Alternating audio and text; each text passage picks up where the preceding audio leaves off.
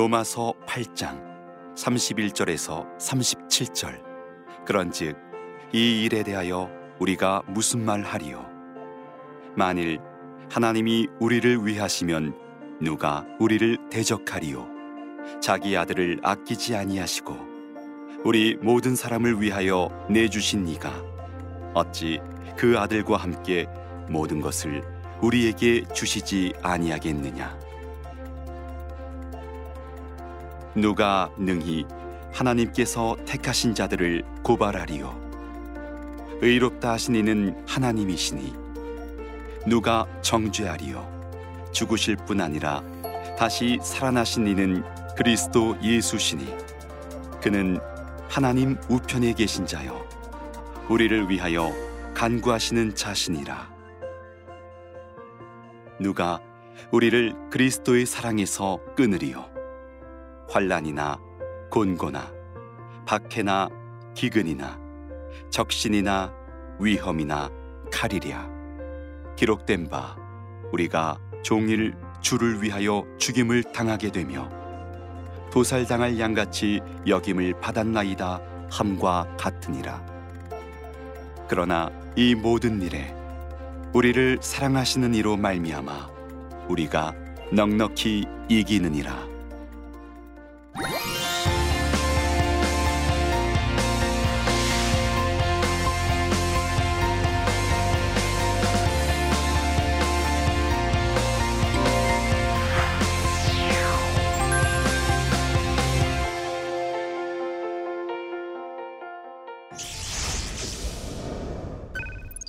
안녕하십니까. 삼일계 송태곤 목사입니다.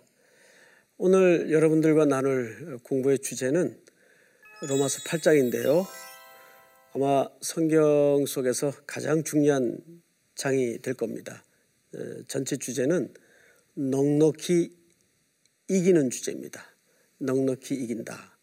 오늘 이 주제로 여러분들과 말씀을 좀 공부하도록 하겠습니다. 우선 로마서 8장 28절을 제가 좀 읽어 드릴게요. 우리가 알거니와 하나님을 사랑하는 자 곧 그 뜻대로 부르심을 입은 자들에게는 모든 것이 합력하여 선을 이루느니라. 이게 선이라는 말은 토브라는 말인데 하나님의 아름다움을 얘기하는 거예요. 하나님의 선, 우리의 선을 얘기하는 게 아니고 또 특별히 8장 방금 읽어드린 28절에 보면 이렇게 시작이 됐어요. 우리가 알거니와 그랬어요. 우리가 알거니와. 근데 그 앞에 앞에 26절을 보면 마땅히 기도할 바를 알지 못하나. 자, 28절에서는 안다, 알다. 26절에서는 알지 못한다 이렇게 돼 있고. 자, 이거 두 사람이 쓴 책 아니에요, 그죠? 바울이 다 쓴 책인데 왜 26절에서는 알지 못한다. 또 28절에서는 알거니와 무슨 얘기일까요? 성경 속에서 그 예를 한번 찾아볼게요. 아브라함의 예를 한번 듭시다. 사도행전 또 히브리서 창세기에 아브라함의 이야기가 살짝 살짝 거론이 됩니다. 그런데 히브리서 11장 8절에 보면 갈 바를 알지 못하고 나갔다 그렇게 돼 있어요. 그런데 창세기 12장이나 사도행전 7장에 보면 하나님께서 가나안 땅으로 약속의 땅으로 가라고 지시를 했나요 안 했나요? 했죠. 근데 왜 히브리서 11장 8절에는 갈 바를 알지 못하고 나갔다고 돼 있을까요? 이제 이런 걸 우리는 이제 본문적 갈등이라 그러는데 이 말은 어디로 가야 될지 몰랐다는 그런 의미가 아니죠. 어디로 가야 될지는 알았지만 그 길을 가다가 무슨 일을 만날는지 과연 거기에 도착해서 어떤 일이 벌어질지 그런 걸 전혀 모르고 갔다 그 뜻이에요. 목적지를 몰랐다는 말이 아니죠. 그래서 오늘 28절에서는 알거니와 그래서 26절에서는 알지 못하고 그러니까 이것은 시간 속에서 서서히 이제 하나가 됩니다. 알지 못했던 사실이 아는 세계로 넘어가는 거죠. 지난주 강의 때 이런 말씀을 드렸어요. 무지하면 알지 못하면 뭐가 사라지냐면 담대함이 사라져요. 근데 정확하게 경험적으로 알면 위축이 되질 않죠. 내가 하나님의 분명한 자녀고 더 이상 나에게 심판이 없고 그리스도가 나를 어떻게 사랑하셨으며 이거를 정확한 성령이 가르쳐 주시는 지혜를 통해서 알면 뭐가 생길까요? 담대함이 생기는 거예요. 오늘 그 얘기를 좀 나누도록 하겠습니다. 알거니와 알다라는 말은 지혜인데 히브리 말로 지혜를 뭐라 그래요? 호크마 그래요. 아마 많이 들어보셨을 거예요. 근데 이 지혜는 하나의 정보적 차원에서 지혜를 얘기하는 게 아니고 지식과 뭡니까? 플러스 실천. 지식 더하기 실천을 얘기하는 거예요. 그걸 우리가 합해서 뭐라 그러죠? 지혜라고 해요. 자, 여러분 혹시 지식과 지혜를 분간하지 못하는 분은 안 계시죠? 근데 정작 그 차이를 얘기하라면 딱히 이렇게 말씀들을 잘 못하시는 것 같아요. 간단한 예로 한번 지식과 지혜의 차이를 좀 말씀을 드릴게요. 감옥에 죄수가 들어왔어요. 간수가 보니까 얼굴이 참 착해 보이고 그런 죄를 지을 만한 사람이 아닌데 왜 그랬을까? 보니까 이 친구가 글을 몰라요. 그래서 무지해요. 아, 얘 글을 가르쳐 줘야 되겠다. 하고 간수가 짬짬이 이 친구들을 앉혀놓고 이제 글을 가르쳤습니다. 글을 배우다 보니까 새로운 세계가 열리는 거예요. 하, 이런 어마어마한 경이로움이 있었구나 깨달아가면서 글을 열심히 배웠어요. 그러다 보니 시간이 흘러서 만기 출소 날이 되었어요. 다시는 자네 이런 데서 우리 만나지 말자. 나가서 열심히 배운 지식 가지고 잘 살아라. 얼마 있다가 시간이 흘렀는데 또 죄수 하나가 들어와요. 보니까 그 친구예요. 너무 실망을 했죠. 간수가 야단을 쳤어요. 왜 또 여기 들어왔나? 그래 이번에 죄목은 뭔가 공문서 위주로 들어왔습니다. 여러분 실소를 금할 수가 없죠. 이 사람은 지식은 글자를 통해서 깨달았는데 지식이 없는 거예요. 지혜가 없는 거예요. 지혜가 없는 거죠. 다시 말해서 지혜라는 것은 우리 인생을 살아가는데 총체적인 기술과 인격의 결합이에요.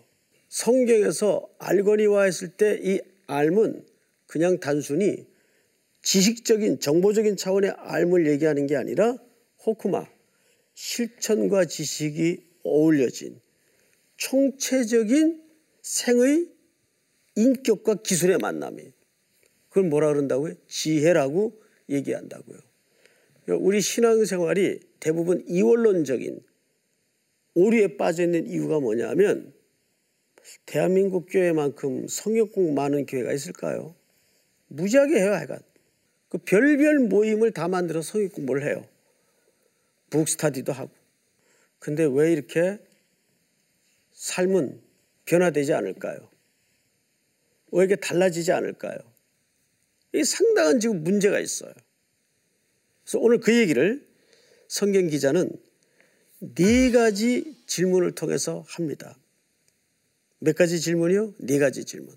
자, 우리 본문을 좀 보면서 31절을 보시면 네 가지 질문으로 어, 본론을 좀 들어가도록 하겠습니다. 그런즉 이 일에 대하여 우리가 무슨 말하리요? 만일 하나님이 우리를 위하시면 누가 우리를 대적하리요? 질문이죠. 누가 우리를 대적하겠느냐? 누가 위하시면 하나님이 우리를 위하시면 어, 이 말은 사실 우리 성도들에게 어마어마하고 엄청난 질문입니다. 보통 세상에서 이런 얘기가 있어요. 아무리 머리가 좋아도 부지런한 사람을 못 당해요. 근데 아무리 머리 좋고 부지런해도 진짜 못 당하는 사람이 누군지 아세요? 운 좋은 사람은 못 당해요. 운 좋은 사람. 그런데 아무리 머리 좋고 부지런하고 운 좋아도 진짜 못 당하는 사람이 있어요. 누굴까요? 은혜 받은 사람. 진짜 못 당해요. 성경의 대표적인 인물이 누굴까요? 예, 요셉이에요. 요셉은 한 시대가 그를 무너뜨리려고 군박했어요. 근데 창세기 49장에 보면 그가 활 쏘는 자가 그를 무너뜨리려고 군박하였으나 샘 곁에 신기온 가지가 되어서 그 가지가 어딜 넘었다고 돼 있어요. 담장을 넘었도다. 이게 창세기 49장에 요셉에 대한 야곱의 예지죠. 예언겸. 그러니까 아무리 운 좋고 부지런하고 세상 뭘 거머쥐어도 딱 하나 은혜 받은 사람은 세상이 무너뜨리질 못합니다. 그러니까 여기서 만일 하나님이 우리를 위하시면 누가 우리를 대적하겠는가 그 말이에요. 요셉은 정말 억울한 사람이었어요. 누구처럼? 예수님처럼. 그런데 하나님께서 그를 시대 앞에 높이시니까 한 역사와 제국이 요셉 하나를 넘어서질 못해요. 그리고 온 시대가 기근을 만나서 누가 다 먹여 살리죠? 예. 요셉이 먹여 살리는 거예요. 우선 첫 번째 질문이 누가 우리를 대적하리요? 우린 누가 위하시기 때문에? 하나님이 위하시기 때문에. 항상 우리 백그라운드 누구세요? 천지의 주재자이신 하나님이세요. 시편 기자도 그런 얘기를 하죠. 내가 산을 향하여 눈을 들리라. 왜 산을 향하여 눈을 들까요? 그 당시에 모두 우상이 산에서 섬기고 있었어요. 나의 도움이 어디서 올까? 그런데 그 토굴에서 각각 섬기는 우상 딴지들에게서 도움이 오지 않더라고요. 어디서 오죠?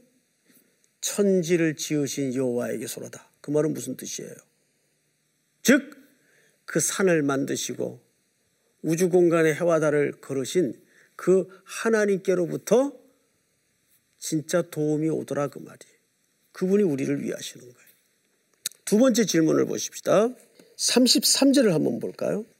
누가 능히 하나님께서 택하신 자들을 고발하리요 의롭다 하시니는 하나님이시니.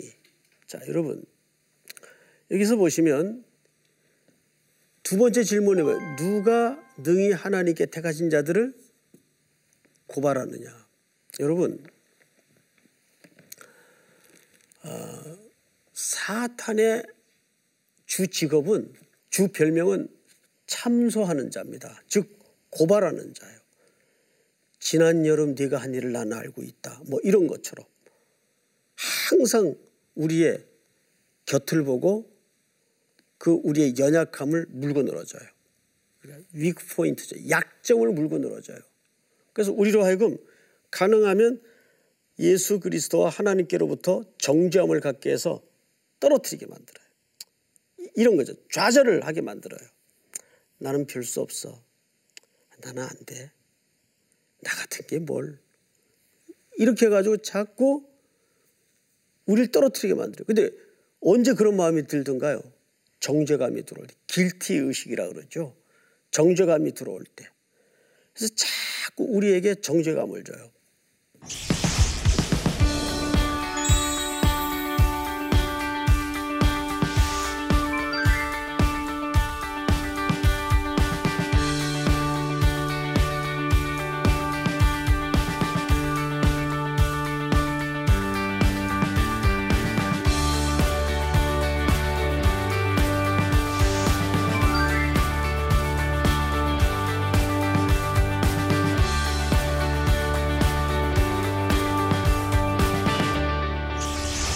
근데 이 정죄감은 놀랍게도 뭘로 이용되냐면 신앙의 결백증. 의외로 이 신앙의 결백증이 굉장히 많아요. 결백증은 굉장히 무서운 겁니다. 이게 사실은 교만이 뿌리하고 있어요. 예를 들어서 신학기 되면 전부 이제 새 책을 받고 새 노트를 마련해요. 아, 이제 첫 시간부터 필기 안 빠뜨리고 잘 써야지. 시작을 합니다. 근데 이제 몇 주 못 가가지고 제대로 노트 합니까? 못 합니까? 저 같은 경우는 노트의 은사가 없어서 그냥 또 빠뜨려요. 그러면 대번에 드는 마음이 포기를 해버려요. 안 한 날은 안 한 날로 그냥 넘어가야 되는데 그리고 그다음부터 또 써야지 그거만 채워질 수 있잖아. 근데 둘째 날, 셋째 날 실패하면 그한 학기 전체를 노트를 안 해버려요. 제가 좀 그랬어요. 그래서 공부를 못 했나 봐요. 그러니까 신앙에도 그런 게 있어요. 그게 어디서 오냐면 이게 좀 결백증 있는 사람들이 그래요. 그러니까 이 결백은 어디서 뿌리를 하고 있냐면 바로 교만입니다. 그리고 이 교만을 사실 결백증으로 사탄이 건드리는 거예요. 네가 그러고도 목사냐? 네가 그러고도 성도라고 할 수 있느냐?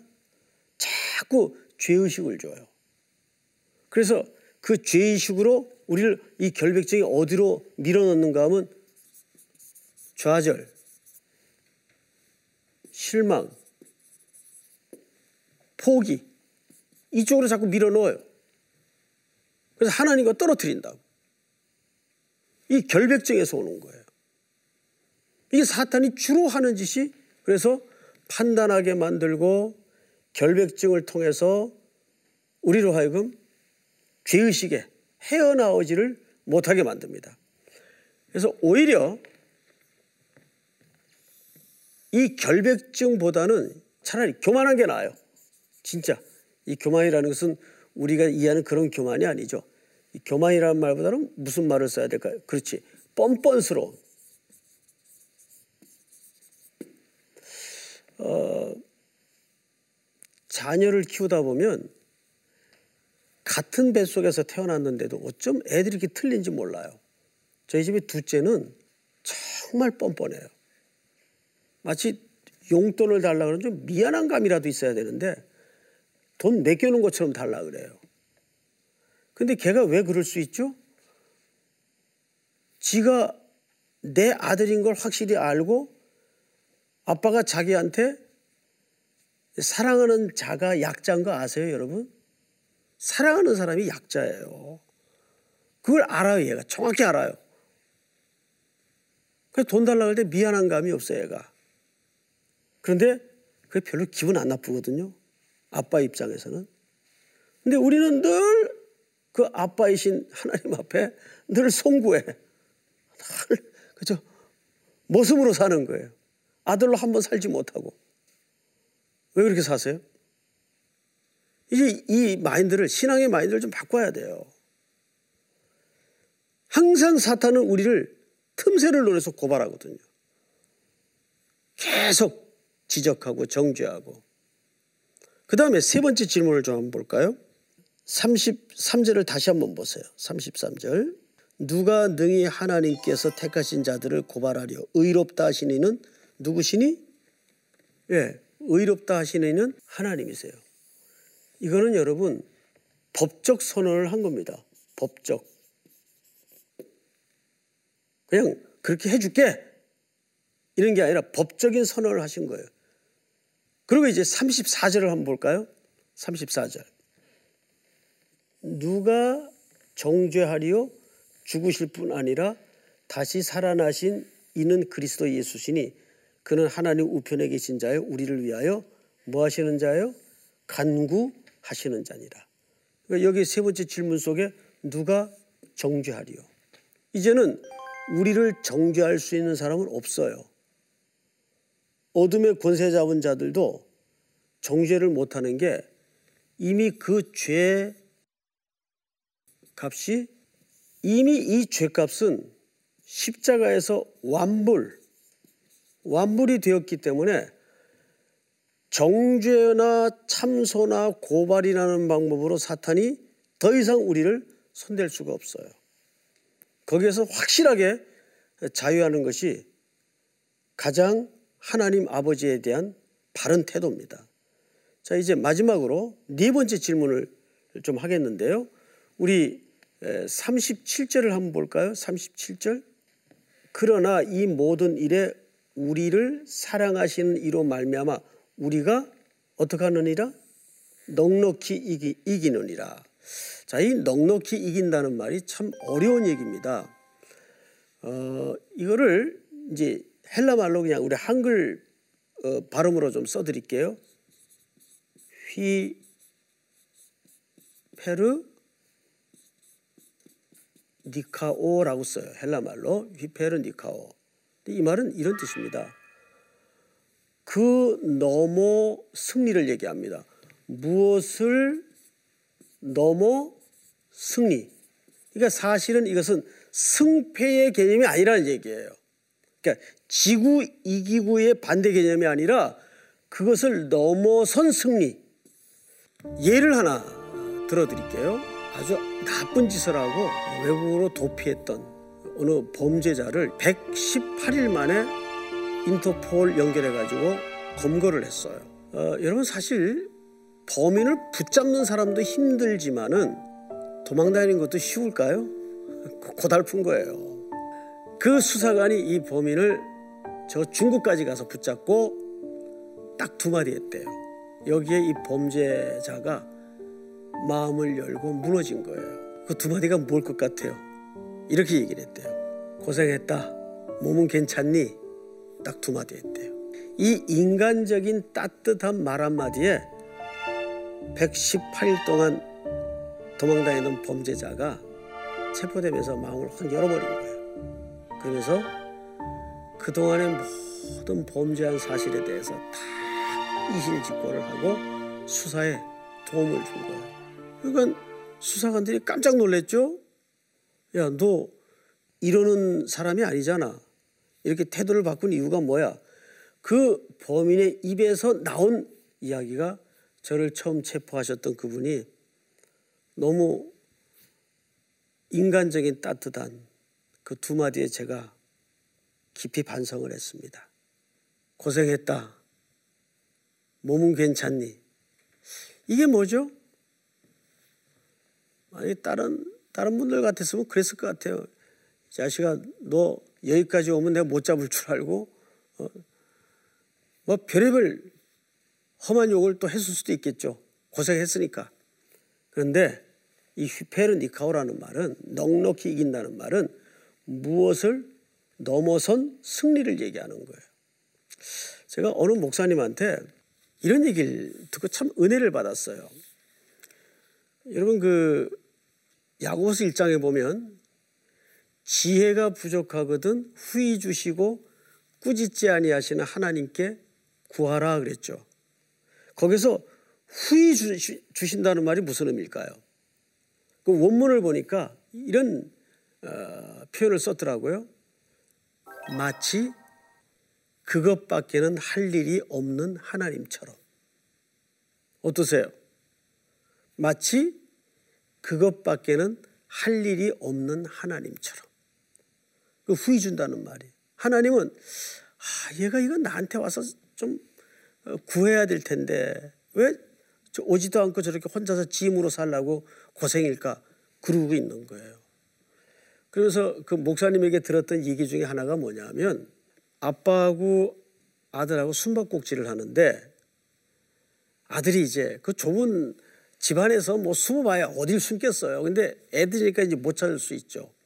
아빠가 꽁꽁 숨었는데 아들은 못 찾아요. 그러면 아빠 입장에서 빨리 들켜주고 싶은 거예요. 아, 여기 있는데 제가 왜 여기를 안 올까? 예? 문만 열어보면 아빠가 여기 있는데 마치 그런 태도예요. 그러니까 하나님은 언제나 우리에게 권선징악이나 율법주의 사고에서 이해하는 것처럼 그렇게 딱딱하고 완고하고 계산의 근거에서만 하시는 분이 아니에요. 언젠가 여러분들에게 그런 질문을 드렸어요. 사랑은 객관적인 걸까요? 주관적인 걸까요? 주관적입니다. 뭘 보면 확실하죠? 저를 구원하신 거 보면 사랑은 객관적이지 않아요. 사랑은 철저히 주관적이십니다. 그 증거가 우리예요. 우리가 구원 얻을 만한 이유가 있었나, 조건이 되길 하나, 무조건적으로 우리를 구원하시고 사랑하셔서 그 속에는 뭐가 있어요? 그 너머에 사랑이 있다고요.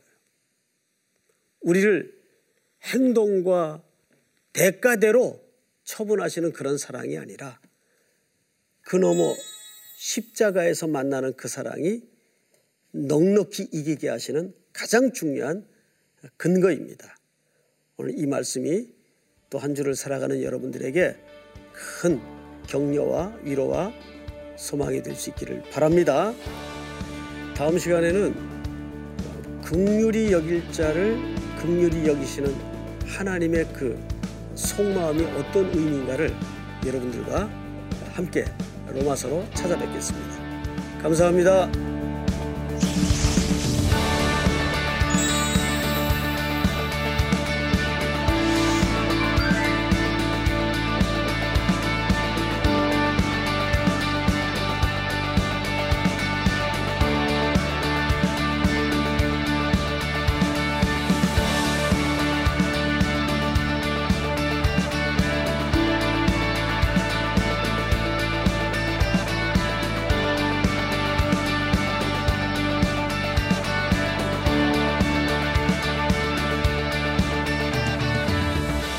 이 프로그램은 시청자 여러분의 소중한 후원으로 제작됩니다.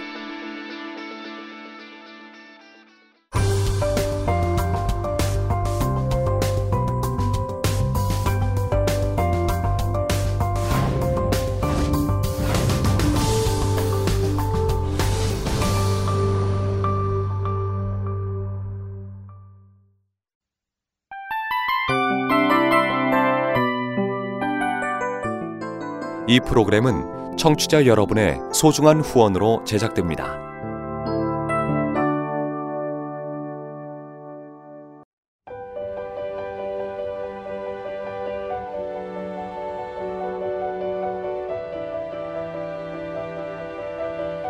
세상에는 수많은 교회들이 있지만 더 깊이 있는 말씀 강해를 찾기 위해 크기로만 교회를 선정하지 않습니다.